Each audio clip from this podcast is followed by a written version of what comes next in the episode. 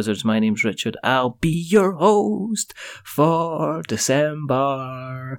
Jingle, jingle, jingle, jingle, jingle, jingle, jingle, jingle. The holidays are coming. No, we're not doing that. That's not. That's not good.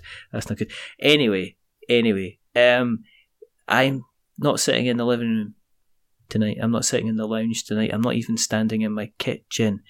I'm uh, I'm kind of in a kind of a side room, and that's because I'm getting joined by Dustin Culbertson from Side Room Games, and that's like the worst connection ever. But we're just gonna run with it because we don't care. I think it's. I think it's. It's fine.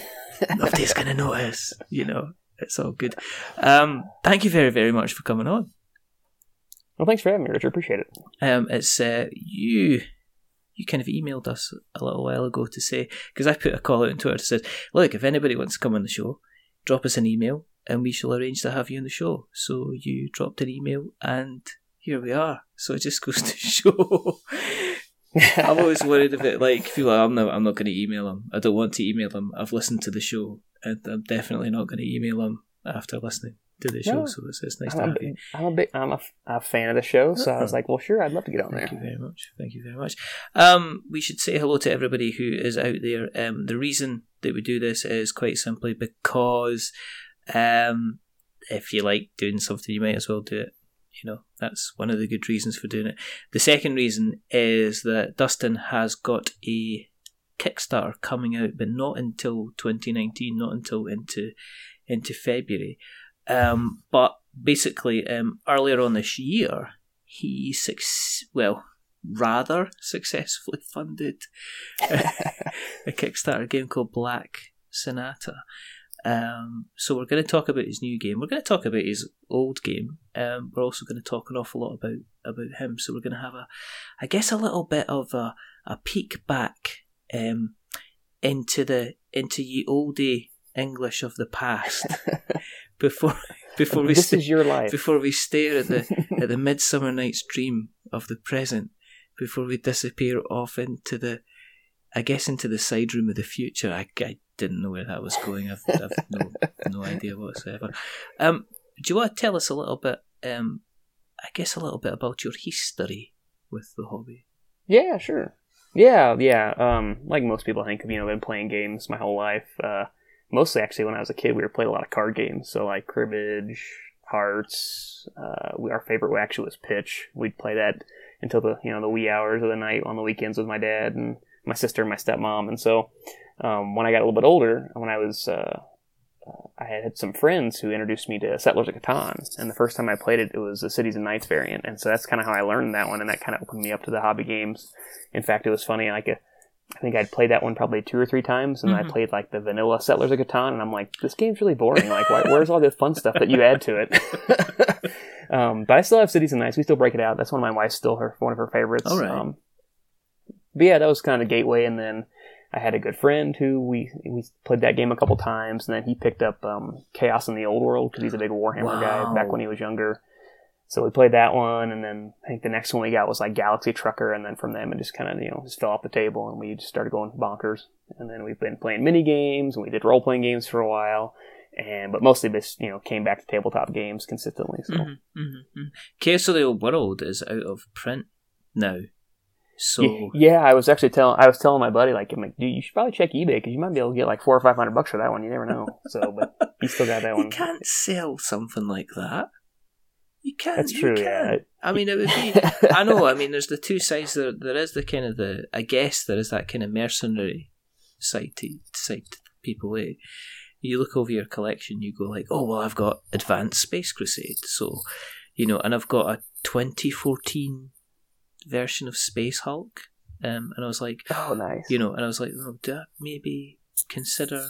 But there's a lot of history behind it, and then it's like I'm not only giving away the game, I'm also for money, but I'm also maybe giving away some memories as well. You know, and when Yeah. you when you reach my age, Dustin, I mean, sometimes your memories are all you've got. You know, do you want to just give them? Give I, I don't know. Sometimes I just go through it and just go, I'm going to get rid of the entire lot. And I'm going to sell it for whatever. And then other times it's like I can't get rid of this because this was like um, this was like the thirteenth game that I, I got through um, God, and uh, 13s. I know it's unlucky, but if I get rid of it, then something terrible, terrible will kind of exactly. Yes, your your karma will tank. Exactly. You'll be in and trouble. then anything, Yeah. I'll get hit by a cat. You know, anything, anything that could happen. So, did you, um, did you do the normal route? Did you kind of start off playing, and then did you drift away from the hobby, or have you kind of, kind of steadily, kind of kept going? It's been pretty consistent. I mean, kind of once I we- once I played Settlers and we kind of got into it, we've been pretty consistent in it. Um, our game nights are not as frequent as obviously we'd like. With uh, you know, I have kids and um, Mike, one of our other guys in side room, is expecting his first kid here pretty soon. But uh, we still try to get together at least you know once a month, if not that, if not more. Mm. And then the good thing is, is that both Mike and I work in the same area, and then one of our friends who's part of the company, um, Alan, he actually works pretty close to us. So Oh, usually right. he'll come and we'll you know usually at least once a week, if not more than that, at lunch they'll come over and we'll play games. And uh, so we've been playing. We actually been playing through Gloomhaven. We've gotten quite a, Really? uh, a ways into that one, and we've been playing like it. We'll have a play at lunch, and you know maybe two sessions, two lunch breaks, we'll be Uh-huh. able to finish a session. And so we've been marching along through that campaign. What is it you do? Uh, I work for the Air Force actually, so Oh. I'm out in Albuquerque, New Mexico, right. and they have an Air Force base here. And I've been, I was active duty Air Force for four years, Uh-huh. and then s- basically for the last what ten years, I've been as a civilian working for them. Um, yeah, so I work in their research lab. I've been doing modeling, simulation, and analysis for the long time, so I've been just kind of doing that here for them for, like I said, I think the last at least twelve years I've been doing that. So That sounds very, very technical, and it also sounds like you might have Matthew Broderick from War Games technically hacking, Yeah, hacking your network. That's pretty thing. much it. It's it's pretty entertaining because uh, we do a lot of yeah, like basically like a lot of wargaming and stuff like that. And so we actually look at some. Basically, we're in the research lab for the Air Force, and so we look at future concepts uh, that they might potentially want to develop. You know, systems, All right. and so we look at them. You know, evaluate how useful they would end up being. You know, for uh, compared to other things we have. So it's pretty interesting. They get some pretty cool stuff going on. Cool. Do you? I mean, I'm Yeah. trying not to put on the squeaky voice. Do you? Do you ever do? do you ever? Have you ever tried helium? Um, does that mean that in terms of the kind of the game design side of things, do you see the kind of the two ever kind of cross? ever kind of to cross over? I'm not saying like you know, it's like okay, well, we could put some miniature drones here, yeah, but we could bring in an orc. I think that would be an orc. well, it's actually wings. funny. Like, yeah, I think you know, since we haven't really designed any games, we've just been picking up other people's designs. But Hmm. I think the big benefit is, you know, most of my time, especially like here recently, has been mostly like project management and program management. Mhm. So the experience of like, hey, this is how you run projects and how you maintain schedules and track progress and stuff like that. I'm like, oh, I can actually use those skills for something that's more entertaining, so I can use it for the board game side, and so that's actually been pretty helpful. Does that mean that you're a master of Excel spreadsheets then? Uh, I I know my way around a spreadsheet or two. I, I'll just leave it like that. Yeah. So, but that and uh, PowerPoint. PowerPoint, I think, is my. Uh, I'm a PowerPoint ranger. I joke with uh, people that I'm a Microsoft Office engineer, which I don't think is a real thing, but it feels good. Is that what you've got your resume? so Yeah, exactly. You can put together a little badge. Here's my enamel badge I got made. it's like, Yep. yep, hang on, I can, got your I name. can do Word. yeah, picking up picking up a publisher and access. It's going great. But that does afford you the time where you guys you can sit down with people and actually play play on a regular basis. Yeah. Yeah, and that's what actually because um, part of once we first started the game company, we did a design contest on Board Game Geek Mhm. for a 54 card game, and we're actually going to rerun it in March. Mhm. Um, I think we're going to kick that one off. Uh, but it was funny. Basically, every lunch session we had, like you know, like three four times a week, Alan and Mike would come over Mhm. and we would play through like all the different design entries, and some were really good and some weren't as good, but we at least mowed through them all. So um, it was definitely a, a eye opening to like kind of look at like okay, how can you is this game good? Is it publishable? How would you publish it? How would you market it? Yeah. Like, and it was kind of a an, an experience to kind of kind of see the development, see potentials with different types of designs across that ran across the gamut. Is it strange giving feedback to somebody's passion project? I mean, let's look at it this way. Yeah, board games or board game design is generally a passion project. I mean, people don't Yeah. put 80, 100 hours and probably 80 to, you know, $100 a month into something um, and then you know, and and and, keep it going and, and build it into something unless they've kind of got like a lot of lot of heart behind it. I mean, when you were doing the assessing side of things, did you have to be almost? Did you have to be kind of gentle with how you did the feedback? I mean, did different people have different ways they kind of reacted when you were giving them kind of feedback on their designs? Yeah, I mean, it, it was interesting. We um, we we basically told everybody we would play every game, and then we would kind of judge them. And then if they wanted specific feedback on their game, to let us know, and we'd give them the specific feedback. Mm-hmm. And yeah, I, think about probably about half of them. I think wanted feedback, and some of them, you know, it was some of them were pretty tough because it's like, you know, you play the game, you're like, yeah, this really isn't great, and so you're trying to be like, okay, this was kind of good, Mhm. and this was kind of good, but here were the other reasons why it wasn't, it didn't really catch us. Mhm. And so we try to be as, uh, I guess the, you know, as judicious as possible and as nice as possible, but kind of give clear, like, okay, if you're going to keep working on this design, Mhm. here's probably what you should focus on. Um, and we tried to do it with all of them. There were a few of them where it's just like, yeah, I don't know what's really going on here, but it's not a game, but thanks for entering it in the contest. so you, you kind of run into some of those and you do your best, uh, to give them at least some constructive feedback. But, uh, but no, like I said, it was interesting. Like, um, I've had a lot of experience in like sort of like the work level, doing like feedback for people as far as their performance, and so again, kind of utilizing those skills I learned somewhere else to try to be as nice and constructive as possible without, you know, breaking somebody's heart. Yeah, yeah, yeah, yeah. I mean, um, with, I mean, was that what what was behind Side Room Games? Was it all about kind of publishing other people's work as opposed to creating stuff yourself? Then. Yeah, so when I first kind of thought about doing this, I had a couple designs I was tinkering with, Mhm. and you know, dove deep into it and read all of you know uh, Jamie Stegmaier's blog posts and started researching manufacturers and all this stuff, thinking I was going to publish my own games. Yeah. And then we started playing, and we started playing my designs, and I realized I'm not that good of a game designer. I'm like, oh wow, this game's not great. All right, never mind. Um, but I just I love the like I said I love the sort of project and business sort of thought Yeah. process and, and, and that portion of it. And so um, that's when I kind of approached the, my buddies and I was like, why don't we just find good games? And so we decided to run a contest. Yeah. And then as I kind of got to know the design uh, crew that's on the Board Game Geek forums, um, just saw some great designs, and it's like, wow, like these games really should be published. Like, I, like with Black Sonata, for instance, I'm like, there's, I, I don't understand how this game can't be signed by somebody. Mhm. so that's why I was like, okay, let's try to get with John and figure out if we can make it happen. So did that take you in the direction of Kickstarter then? I mean, I mean, I take it if you if you're going to be publishing games, I take it the route for you just saying, right, okay, we'll take the design and we'll just go and get a thousand printed and we'll see how it goes. Is that is that just a non-starter? I mean, you obviously, unless you've got, you know, oh, I've got spare ten thousand dollars sitting about, kind of thing. Exactly. I, th- I think that's the thing now, like especially for new in indie publishers. I just don't see how you do it without Kickstarter. Yeah, Um, I know that a few of the ones have popped up, like Renegade has done pretty good about you know actually kind of going quickly from small to big, large scale. yeah, Um, but yeah, t- to me right now, it's like Kickstarter is, you know, for, for good and bad as it is, it's pretty much become the path to be able to publish games unless you're like one of the big boys. hmm hmm And even some of the big boys are going to that path and, or still go to that path. So, Mhm. Uh, but yeah, we had always, always along, we're thinking, you know, okay, let's try Kickstarter because we, you know, we back Kickstarters, you know, even before we even thought about having side room games. And so we realized that there was definitely potential and that's kind of where the market is right now. Mhm. And so that's kind of where we decided to go through. Do you do you back a lot on Kickstarter then?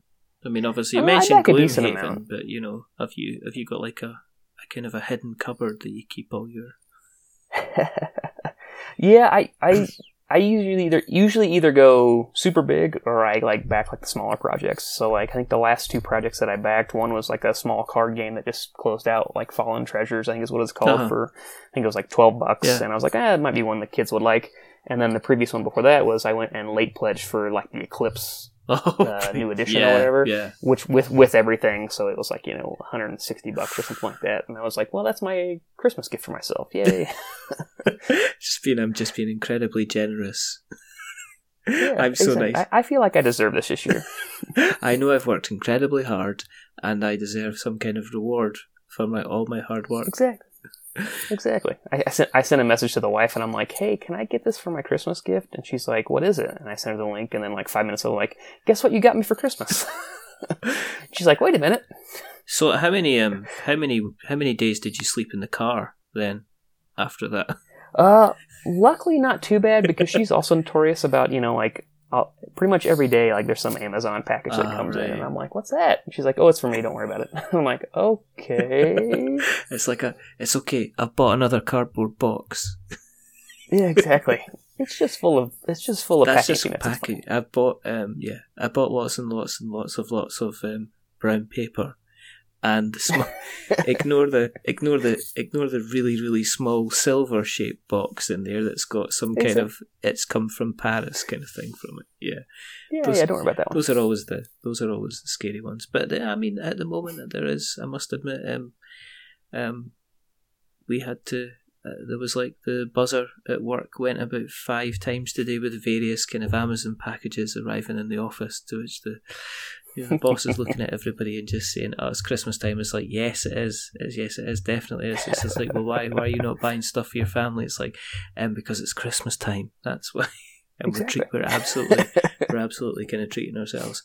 Um, Black Sonata, when that came around, how, what kind of form, when I mean when when it appeared to you, was it already fully formed? I mean, was it a fully made up, kind of ready to go game? Yeah, yeah. So I think it was it was a con in, an entry in the 2017 solo design contest on Board Game Geek, and it was the big winner. Like it won pretty much every award that it was entered in Yeah. by a landslide.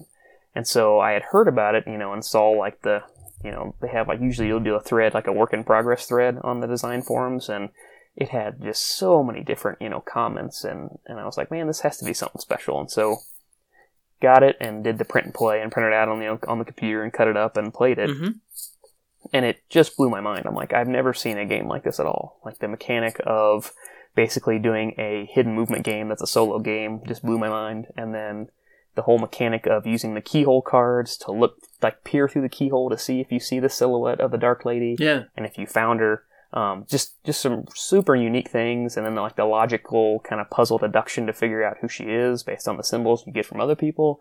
It just the combination I just never seen anything like it. So I'm like, okay, this is amazing. Like this game is done, it's polished, and you know, really for the Kickstarter, we didn't make any changes. The only thing we had done is that um, John had some ideas about how to add another Dark Lady card Mhm. to the whole to, to the gamut. And so he was able to figure out sort of how to finalize that, and so we were able to add that in for the Kickstarter and play tested it a few times. And everything was still fun- fully functional, and so um, that was the only minor change we made between when I first saw the game and what's going to get published. Yeah, I mean, because it went on to do like, um, I mean, Rahdo kind of loved it. Um, I Yeah. guess because he didn't have to get kind of Jen involved. he said he could just play. he could just kind of like play it himself, which I'm sure he would have been. He would have been happy, you know, would have been happy about.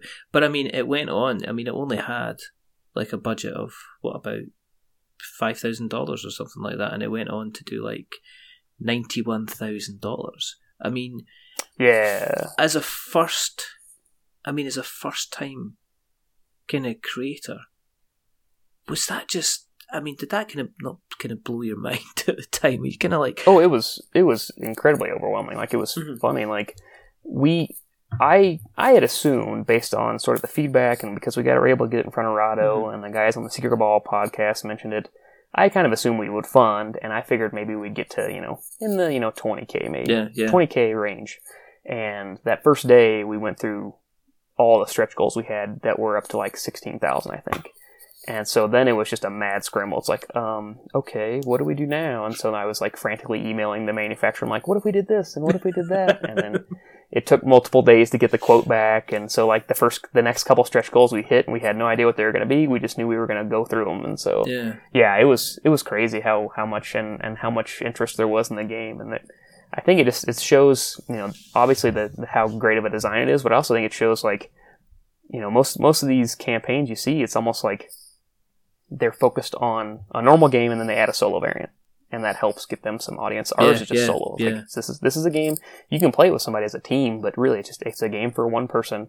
Um, that audience is there, and it's pretty strong. And if you design the right type of game and you and you get it out there, it's going to be successful. So Did you do a lot of marketing beforehand then? I mean, this is what I mean. People talk. I mean, I wrote an article myself recently about creating noise on Kickstarter. I mean, did you specifically go out and kind of were building as much of a kind of a marketing database, as much of a kind of a community before you even kind of brought Black Sonata to the to, to fund. Yeah, so our idea was it already kind of had a built-in audience from the contest and from the board game geek, you know, kind of crew. And so what we did was we, we were like, okay, let's go after the solo game market. And so we got on, you know, got more involved in the solo game um, group on Facebook, which is a pretty big group. I think it has like last time I saw like maybe 12,000 people or something like that. Mm-hmm, mm-hmm. And we were, you know, and people started hyping it there. And then we also, um, there's also a print and play group. And so we hyped it up there. And, you know, most of those people might not have backed it, but at least we got the, got the word out, got people understanding the game's coming. Yeah. And, you know, we, from the beginning, we were very adamant that any game we produce, we will have free print and play that will be available dur- both during and then the final version that we actually produce will actually have that print and play available for everybody for free. Mm-hmm. And so being able to help kind of foster that audience as well.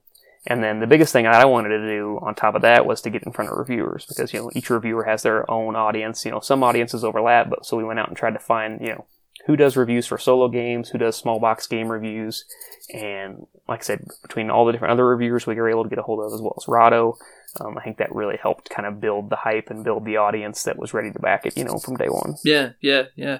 Was um was it difficult to get a hold of Rahdo? Because I know that he is generally really, really busy. I mean, was it? Yeah, it wasn't.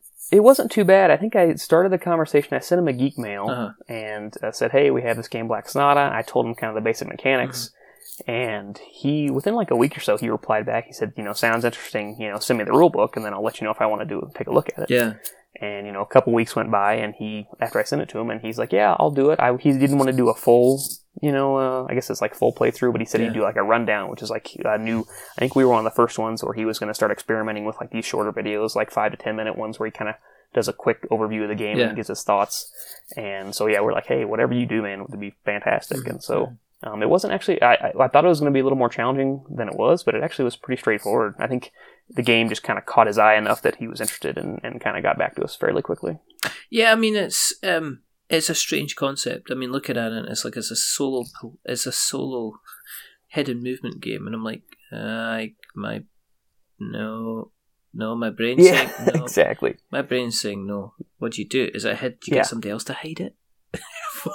yeah. yeah. Well, and that's that's what's funny is that it's that, and it's also it's it's deduction and it's replayable, and you're like, but those those don't mix. None of that mixes. That doesn't make no sense. Exactly. There's there's nothing in my there's nothing in my brain at the moment that's saying this. You know, this is this means anything at all apart from absolute kind of dominating confusion. I'll, I'll be completely yeah. honest with you at the moment. But as we said, it went on to kind of storm Storm Kickstarter. Yeah, yeah. and yeah, it, I mean, going back to the stretch goals, did you did you feel it was a requirement to fill up the kind of the stretch goal meter? Was there a point where you said, "Look, look, we just we can't actually do anything more without kind of stopping, kind of adding value to the kind of the process?" Yeah, for sure. And and you know, this game was specifically, you know, it was designed in sort of a tight format, so like we weren't going to be able to add a bunch of new cards or new paths or new boards, and so it's like, okay, what can we do to improve the product as far as like the quality of the components? That was our number one thing. It's like we're not going to do anything else yeah. other than you know improve improve the box, improve the insert, mm-hmm. you know, make tuck boxes for the cards. We came up with some ideas late, but then after a while we kept pondering some other ones here and there, and we're like, you know what? We really like it the way it's at.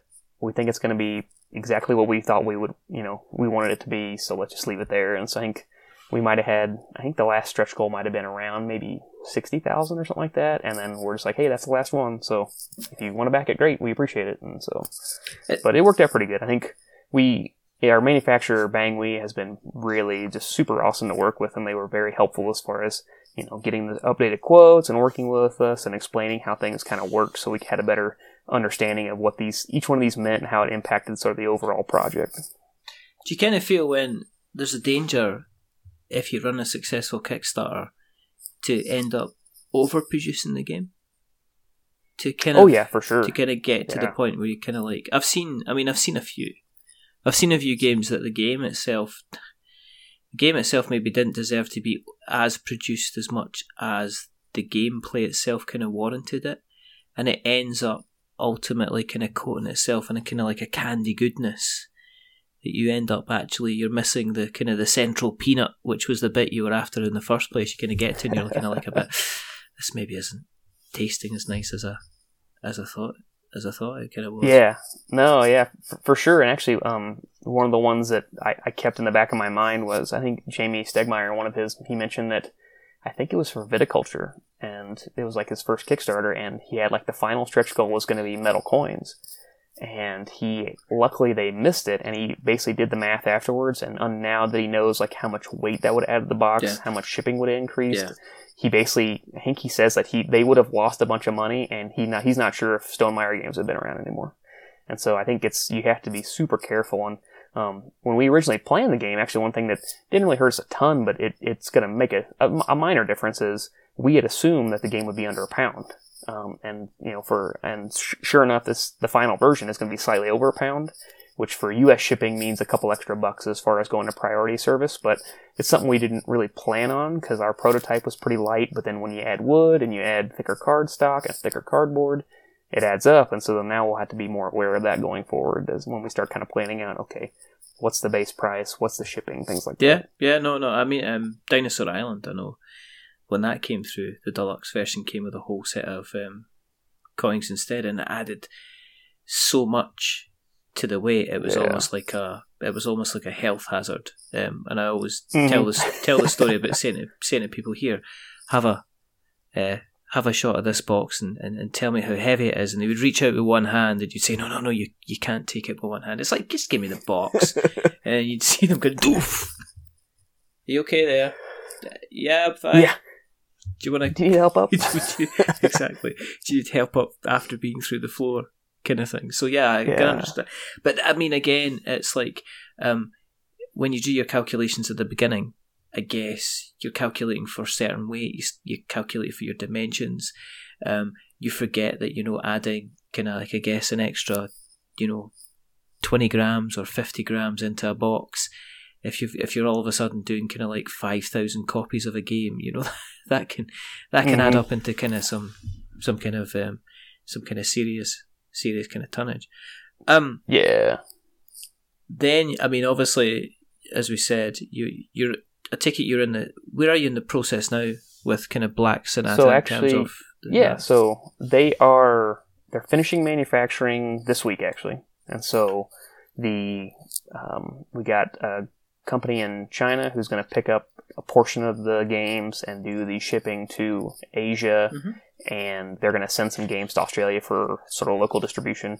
And then the other games, about I think maybe from the rest of them, about a third are going to go to Germany to go out to the European Union, and then Yeah. the rest are going to come to the United States for United States and Canada. okay And we're actually going to do those ourselves uh, out of our house. We, um, my wife, luckily she she has an online business where she sells clothing, and so she has like all the whole setup to do shipping All for right. the clothing. And so we're just going to leverage everything she has, and so it's just going to be a long, you know, weekend where we all the guys come over and we get beer and pizza, and we just start putting putting games in bat and uh, padded mailers and slapping labels on them. So does she know about that yet? Or are you still going to tell her?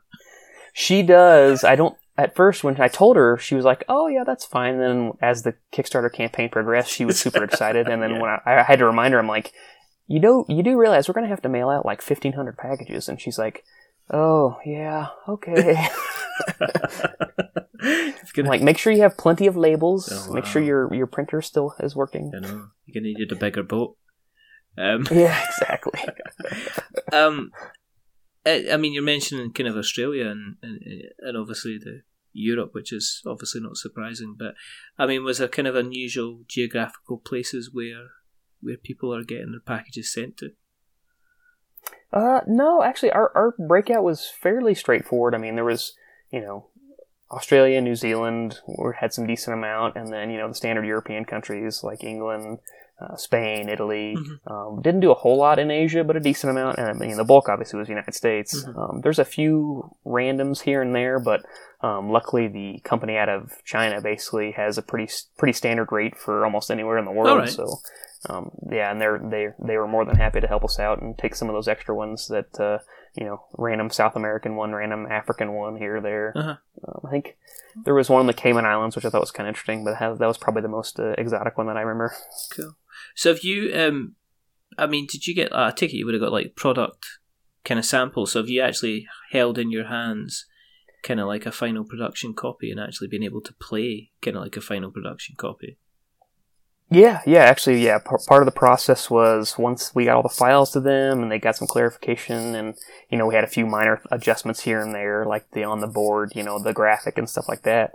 Um, but yeah, they, they did a production proof and sent it to us, mm-hmm. and then we had we got it back, and we actually found a couple things we wanted to adjust. Um, we had done some things to the files where the coloring on the rulebooks was a little off, and it was basically had to do with like a transparency that we had put on to kind of like flatten the background. We kind of flattened it too much, and then when we printed it, it looked a little off, and so we went and adjusted the files and then sent them back the final copies. Um, but yeah, no, that was it was cool to kind of actually see the game and see the tokens and see the cards, and they, you know, the hole punches were perfect, just like they said they could hit them really, really tight, uh, you know, tolerances or whatever, and they hit them, and so that was pretty exciting to see that. Mm-hmm. That's cool.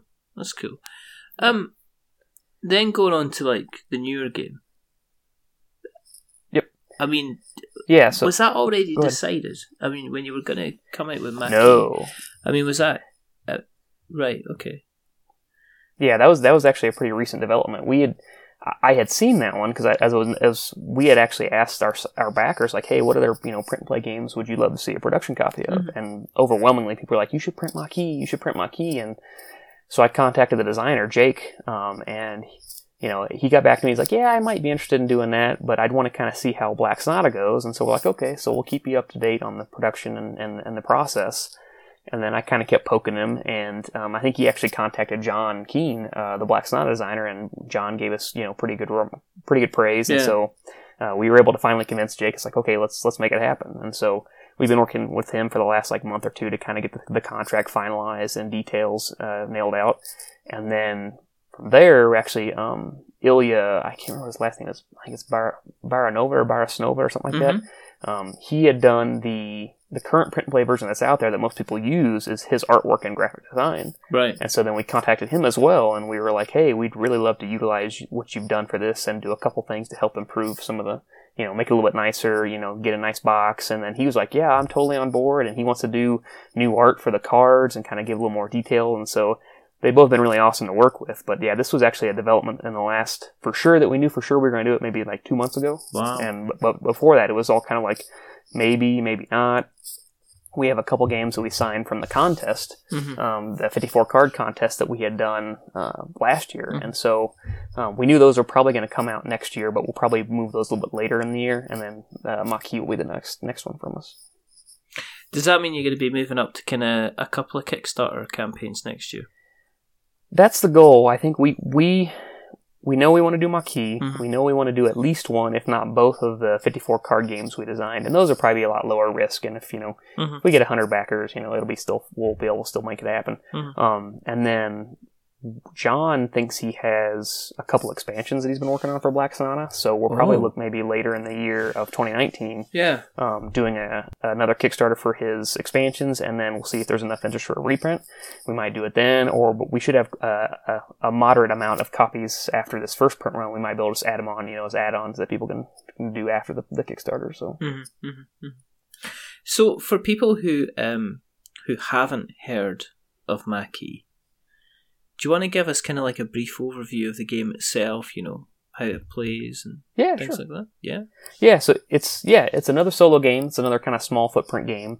Um, basically, you are uh, resistance fighters for the French resistance of World War II, and so the game is basically you're going along there's a map on the board and you're trying to each game you'll have a, two mission cards that you have to fulfill. And it might be like gather intel or you know plant explosives you know in a certain like in a factory or different types of things. And so you're trying to complete objectives to uh, and gather resources to complete those objectives. Mm-hmm. um, and the, the interesting mechanic of the game is it's a worker placement but as you place your workers every time you place a worker um, the police, the local police will go around and they will go to spots on the map And if they go to the spot you're on, they can capture you and you lose that worker for the rest of the game.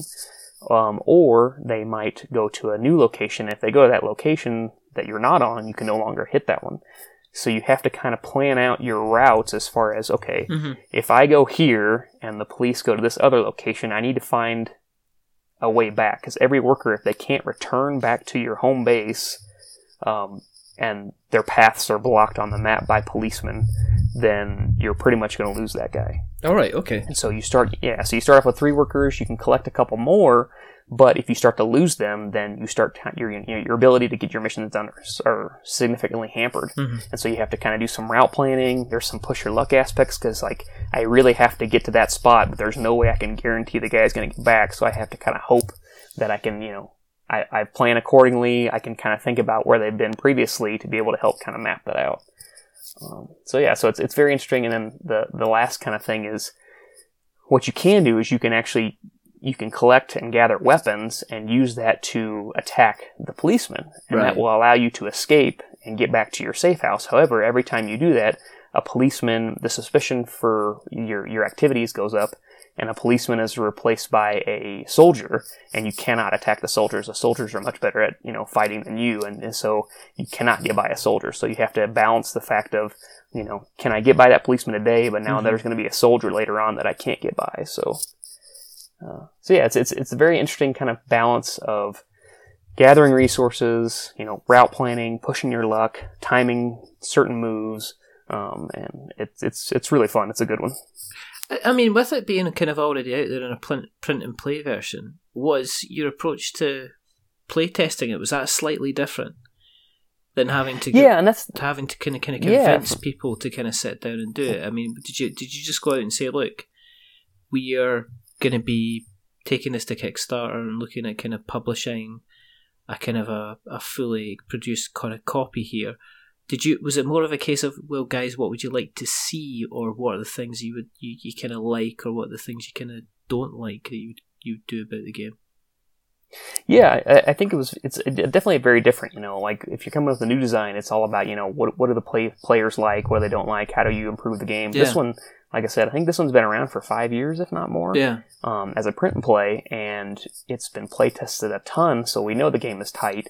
Um, there's actually a couple fan made mission cards that people utilize now, Mhm. as, on top of the ones that Jake designed, and we actually contact those designers and we're like, hey, can we can we use your fan made mission cards? And they were all for it. Mhm. And so, I mean, I think the good thing is it's it's we're not trying to make this game that we don't know if it's going to be good. Like the game is good, people enjoy the game, people think highly of it. It's hey, would you like to trade your um, for the people who have already printed it, would you like to trade your printed copy for a production copy? Yeah. And for the people who don't do print and play, you know, this game, this game is solid. This is a real, legit game that's been around.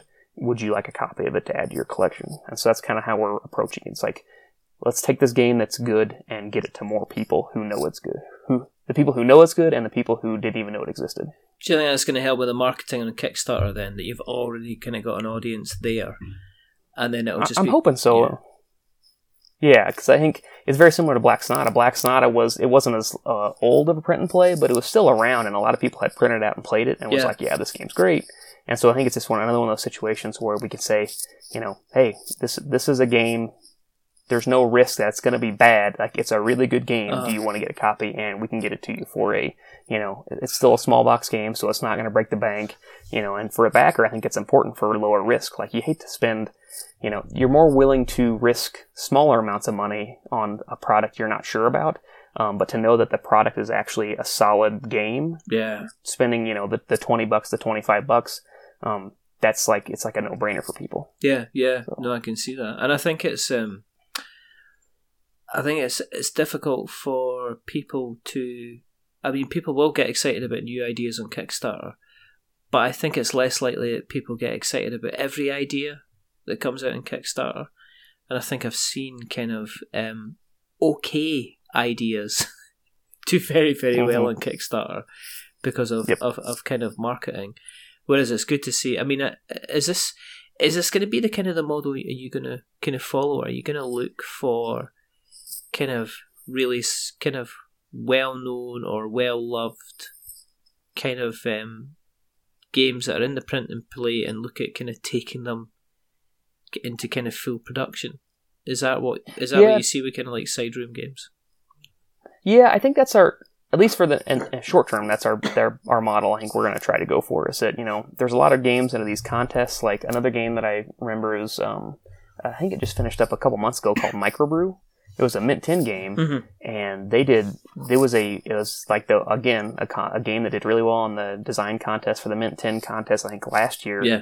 um, or it might have been earlier this year. I can't remember. And they took it to Kickstarter and they raised over a hundred thousand dollars. And I think there's there's a market here for you know because most of the games you do in these in these print and plays, they're not these huge beasts that you're going to print and play. They're kind of the smaller box games, but they have they've been through the rigors, you know, uh, play testing. They've got a, a, an audience sort of built in, and they have sort of a pedigree that says, "Hey, this this game is it's not some game that nobody's ever played before. Mhm. It's a legit game. We're going to be able to take it to market and take it to production." And so I think that's kind of where we're focusing on right now.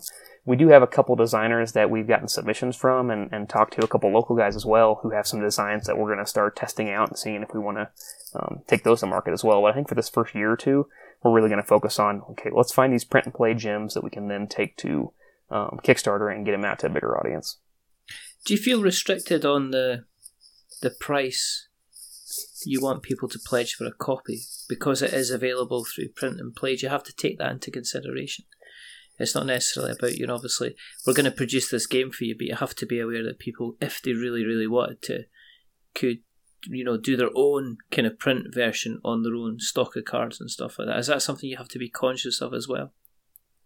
Yeah, I think so. And I think the good thing is, is that most of the time when you have a print and play like these, um, people don't want to print out like you know 150 cards. Yeah. they you know they're willing to maybe print out like 30 or 40 and sleeve those you know cards or do something, or maybe make a small board, not like a big you know a, s- you know, a six fold board. You know, and so I think part of understanding the footprint of the game is important, and then understanding that helps you kind of drive okay how much production can we put into it and it helps kind of guide the stretch goals. So like for Maquis for example you know we'll probably start off the base game as you know standard board you know cardboard tokens for the for the major pieces and then have upgrades to wood because that increases your cost um, but be able to have those as you know stretch goals so that you know some of the some of the components might be wood to start but to be able to kind of help deluxify it um, you need to have that economy of scale right so you Mhm. got to have you know the cost at 500 versus the cost at 3 or 4000 so, yeah, um, Yeah. I think, I think, but I do think you have to take it into account because on these types of situations,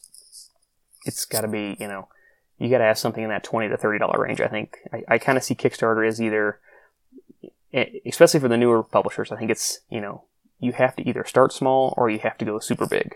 You have to have this giant beast that has a bunch of minis and a Yeah. hundred bucks, yeah. or you have a smaller footprint game that's nice in that twenty to thirty dollar range. And those are kind of the two major pots of I think success right now. No, so no, that's, that's really you have to interesting. think about yeah. it. No, no, because um, Yeah, Mark um, Mark Neidlinger, the episode we actually just released the other day, that was what his you know exact, uh, you know, that's what their team exact sentiment is. I think that they, him and both Tom were talking about.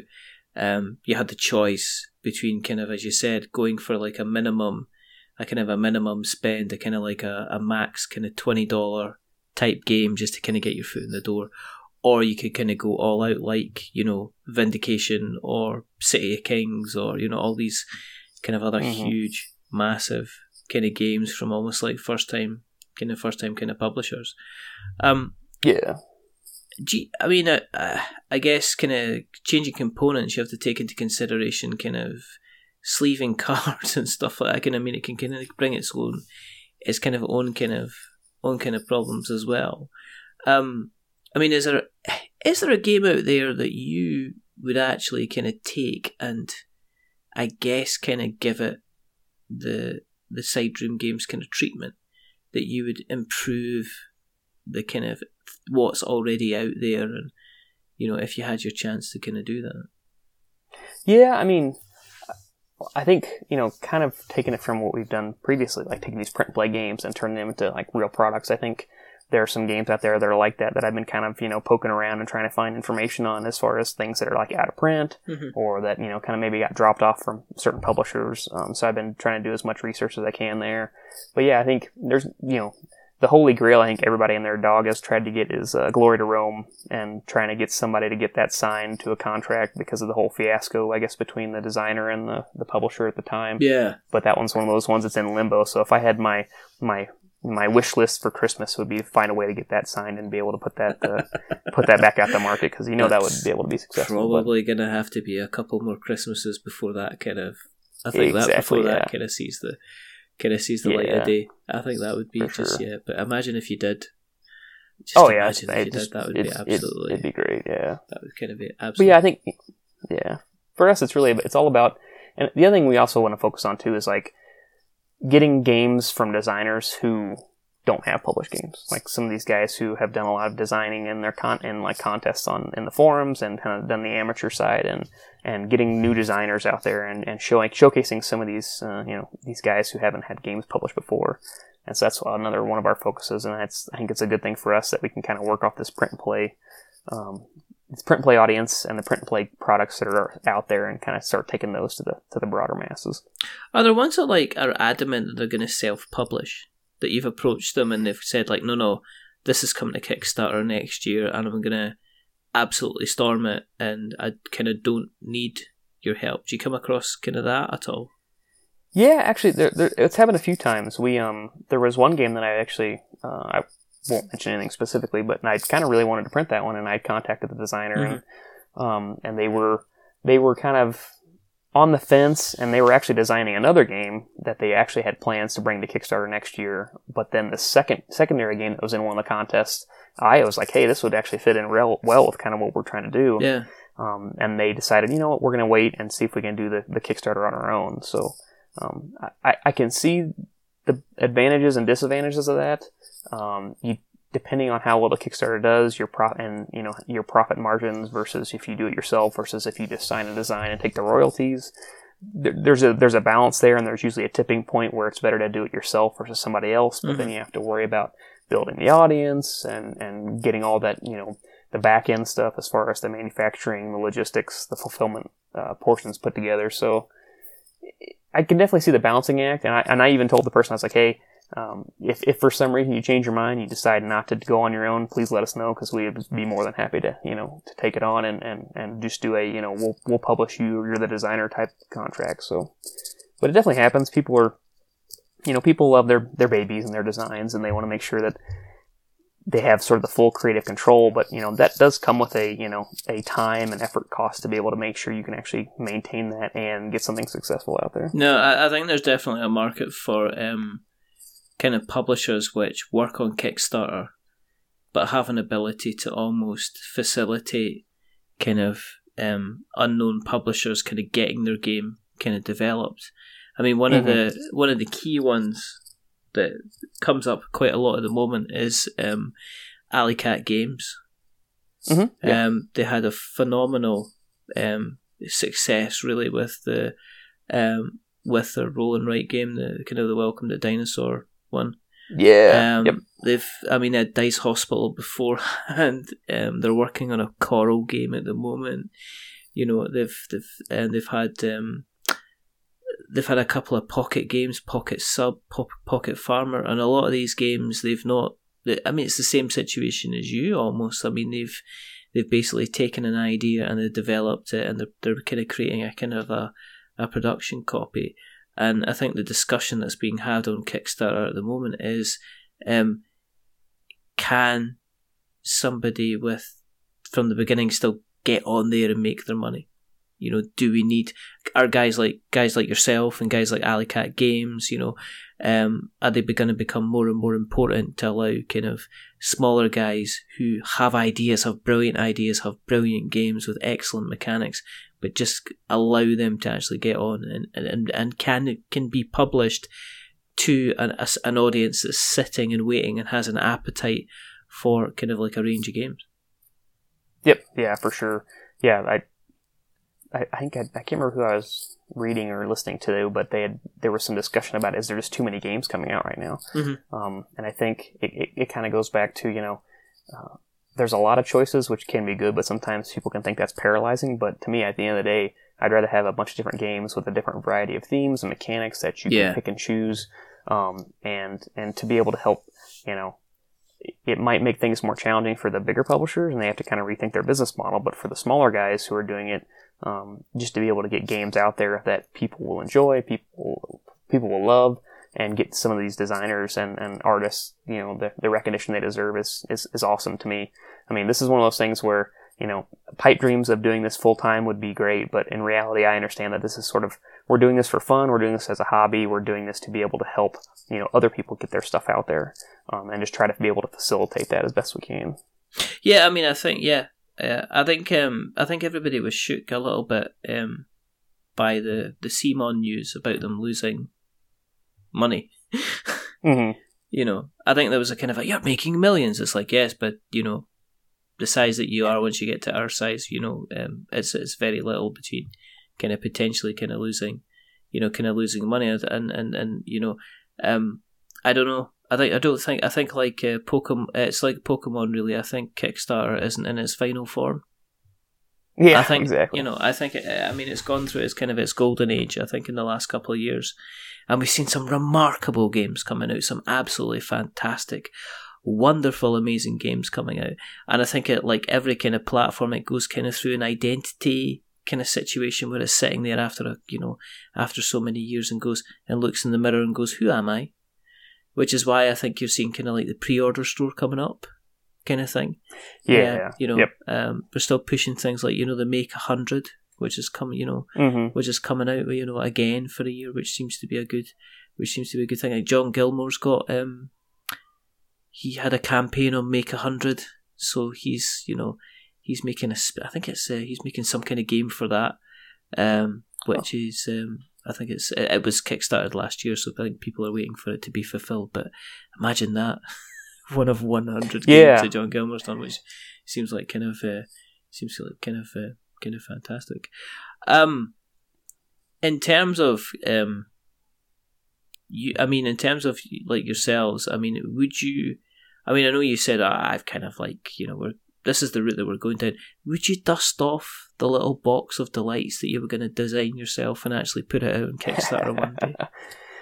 Yeah, I, of all of all the games I have made, there was one that was okay, and I'm sure if I kind of tweaked around with it, it, it would maybe be a little bit better. It was just sort of a um, uh, like a a word, a word game, Yeah. in sort of the mold of like a Scrabble. But I had basically created a game where, um, oh, I can't remember the actual name of the game, but it, instead of laying tiles, you're laying a card that is basically a square card that's like a, a quadrant where it has different letters in each corner, and you're basically laying cards on top of cards, sort of like to build words. Um, and so then you're basically ha- you have a pawn that you're moving around the cards to basically spell out your words and gather points. And Oh, we played it a few times and it worked. It worked really well. Uh-huh. Um, I just you know at the time it's like well there's not really much of an audience for this one, but maybe at one point if we have a uh, a pretty big side room games following, maybe I'll publish it under a pseudonym or have like my, my son publish it or something like that, and we'll call him the designer, and I can have one out there maybe in secret. We'll see. You just have to go all out. I think you just have to stand proud and say, "This is my game. this is my- mine. This is mine." I did this Exactly. this is mine. There are other games like this, but this one is mine. Um, um, that's cool. Um, I have a question. It's obviously it's it's it's Christmas time. You know whether you like it Yeah. or not. You know everybody seems to be scared of mentioning the word Christmas. I've no idea. Apparently, holidays. We're allowed to say holidays. We're not allowed to say. Anyway, I have a question for you, sir. Okay. yes. Um, you have, and I've already asked this from somebody else this evening, and he just went, "You what, mate? Shut up." But um, Santa has turned up. Santa's turned up, Dustin, and what he's saying to you is he's saying he says that you've been very good this year, and he's gonna he's gonna give you a piece of paper, and what you can do is you can write down three board games that you would like. They can be any board games at all from any era. They can be first editions, second editions, okay? And what he will do, he will make sure that on Christmas morning, when you go downstairs in your pajamas and you've got your slippers on and you've got bed hair of sticking up at the side, you're a little bit sleepy, that under the tree there's going to be three lovely board games wrapped up in fantastic shiny paper with a little lovely tag on the side and I just need to know what what are those three board games going to be that's going to be under the tree. Ooh, that's a tough one. I think. Oh man, I think the Glory to Rome Black Box Edition would be up there. okay. Just because, man, I want that game. And then um, I want that game so bad. I was trying to troll and find like some, you know, print and play files that I could just co- cobble together and make it happen like on some paper. So, uh, but yeah, that one's probably up there. Oh man, I would really like. Uh, actually, my my boss turned me on to Twilight Struggle, and so we played that a lot. Oh like our yeah, lunch yeah, yeah, break, yeah, so yeah, yeah. yeah, and so I would love a deluxe version of that. And he actually mentioned it too. Like if you, somebody would make one that's like, you know, all like wooden bits and nice, nice super board that has like the the inlay where you can drop in your, you know, your influence tiles in the board and Yeah. and super nice uh, deluxeified version. That would be that would be one if it had actually existed. Okay. I think maybe the third. I don't know. Third one's a charm. Yeah. I'm trying to think. I think maybe I've heard amazing things about like the War of the Ring uh deluxe edition that came out maybe I don't know like four or five years ago something like that that was Yeah. gone and missing. I thought they might have came back with that one. I'm not sure. That might one actually might be available, but uh some some super awesome, you know, deluxe edition where it's one on one Sauron versus Frodo and, and the buddies. I think that would be pretty cool. That would be pretty cool. That'd be very, very cool indeed. Um, that's fine. I sh- you know that'll get. We'll make sure that come Christmas morning they will all be sitting there for you, Dustin. Oh, thank you, man. All it. of them will be sitting there for you. Um, uh, thanks very much for coming on. If people want to keep an eye on what you're up to on the interweb nets, where do you exist on the interweb nets? Yeah, so we have sideroomgames.com. So we Mhm. have our, our site up there. Um, not a whole lot going on there, but we're gonna. I think uh, one of our guys, Brett, on the team, he's working on the e-commerce backend. So that way, when we actually have the Black Sonata and other games in house, you can buy some for there. Um, but we're there, and then we're also uh, Facebook. It should be Sideroom Games uh, on Facebook, and then as well as um, at Sideroom Games at Instagram and Twitter. So we're usually all over there. I'm usually posting random random shots on Instagram of me and the boys playing games that we find uh, tucked away, and Cool, uh, usually one of them super happy and one of them super sad. So it's always entertaining. cool, good, good, good. What we'll do is we'll make sure that we take all of those links and we'll put them in the show notes so that we have notes to show. Um, if you want to keep an eye, an ear, a nose what we're up to, um, you know, it's been a long day. Um, go to the go to the internet webs, go to the Googles, um, search for We're Not Wizards. You will find us on Twitter. We're Not Wizards. You'll find us on Facebook. Guess what? We're Not Wizards. You'll find us on Instagram. Guess what? We're Not Wizards. You'll find us on um, YouTube. Guess what? We're Not Wizards Tabletop Podcast. Eh? Didn't expect that, did you? Um, you can go to our website, which is we're not wizards.com, or we are definitely wizards.com. Apparently goes there too. Um, you know, thanks, Jeremy. Um, you can go to our blog, which is we're not wizards.blogspot.com, where we write stuff about things. Um, if you want to listen to us, which you're kind of doing now, and I never get why I even say this, but uh, you can kind of get us on all these little podcast catchers like Stitcher and Spreaker and Acast, and then there's Spotify. We're on Spotify. I have no idea why either. That's just one of these magical things that happens. Um, and That's we're on things like Podknife and Podbean, who are fantastic um, podcast hosts. Um, if you like us even more, if you consider going to Apple Podcasts and dropping us a subscription, so because that guarantees you're on the good list. I'm Just telling you now. Um, if you like us even more than that, consider giving us a rating or a review. If you are going to be giving us a rating or review, don't give us, don't give us ten stars, because it makes us big headed.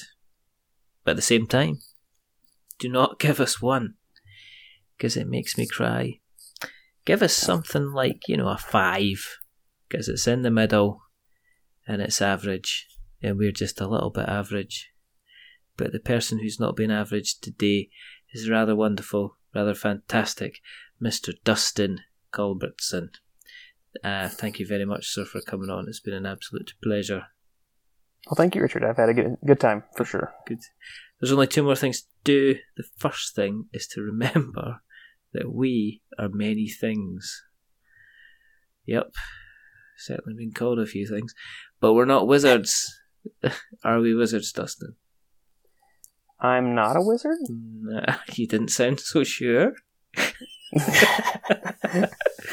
uh, and and the second thing is to say goodbye.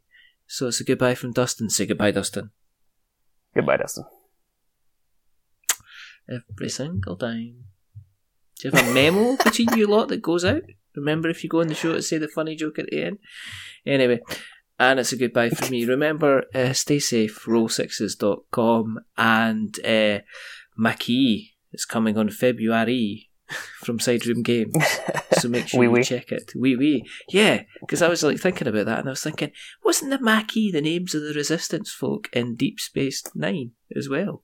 It, yes, it was. Yes, it was. There's a bit of that's probably where it came from. You know, that's maybe that, maybe that's a promo card down the road. oh my word, can't it be? Do you know what I mean? And then you could jump in and just say they've got a phaser gun, so they win automatically. Wipe out the enemy. That would be brilliant. But anyway, but I mean, if you want to find out if the promo card is going to exist, you're going to have to come back in February and check out the Kickstarter. That's that's the only way this is going to happen. So do that. But until the next time, goodbye.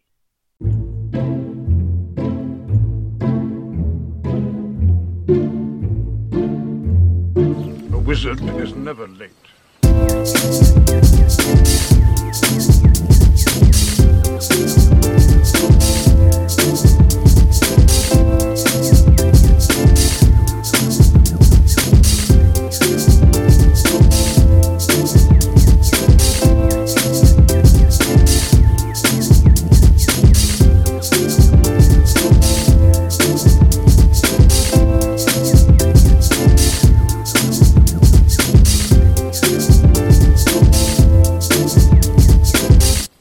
Is he early.